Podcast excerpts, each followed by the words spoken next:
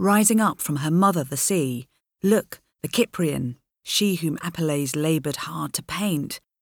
How she takes hold of her tresses, damp from the sea. How she wrings out the foam from these wet locks of hers. Now Athenian Hera will say, In beauty, we can never compete. The Greek Anthology, Planudean Anthology, Book 16. Things do not start well. Venus, or Aphrodite as she was originally called by the Greeks, was a primordial creature, said to have been born out of an endless black night before the beginning of the world. Ancient Greek poets and mythmakers told this ghastly story of her origins. The earth goddess, Gaia, sick of her eternal, joyless copulating with her husband son, the sky god Uranus, sex which left Gaia permanently pregnant, their children trapped inside her, persuaded one of her other sons, Kronos, to take action.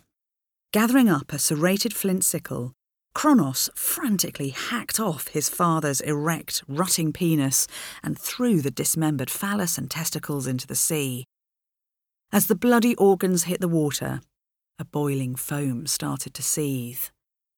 And then something magical happened. From the frothing sea spume rose an awful and lovely maiden, the goddess Aphrodite. This broiling, gory mass proceeded to travel the Mediterranean from the island of Kythera to the port of Paphos in Cyprus. But despite her violent and salty start, the young goddess, as she emerged from the sea onto the barren, dry land, witnessed a miracle. Green shoots and flowers springing up beneath her feet. The radiant, enigmatic creature, followed by comely desire, was quite a sight to behold. She set on her skin the garments which the graces and the seasons had made, and dyed in the flowers of springtime.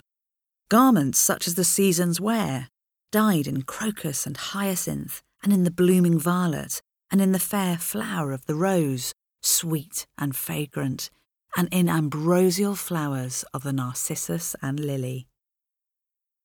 Cypria, Fragment 4.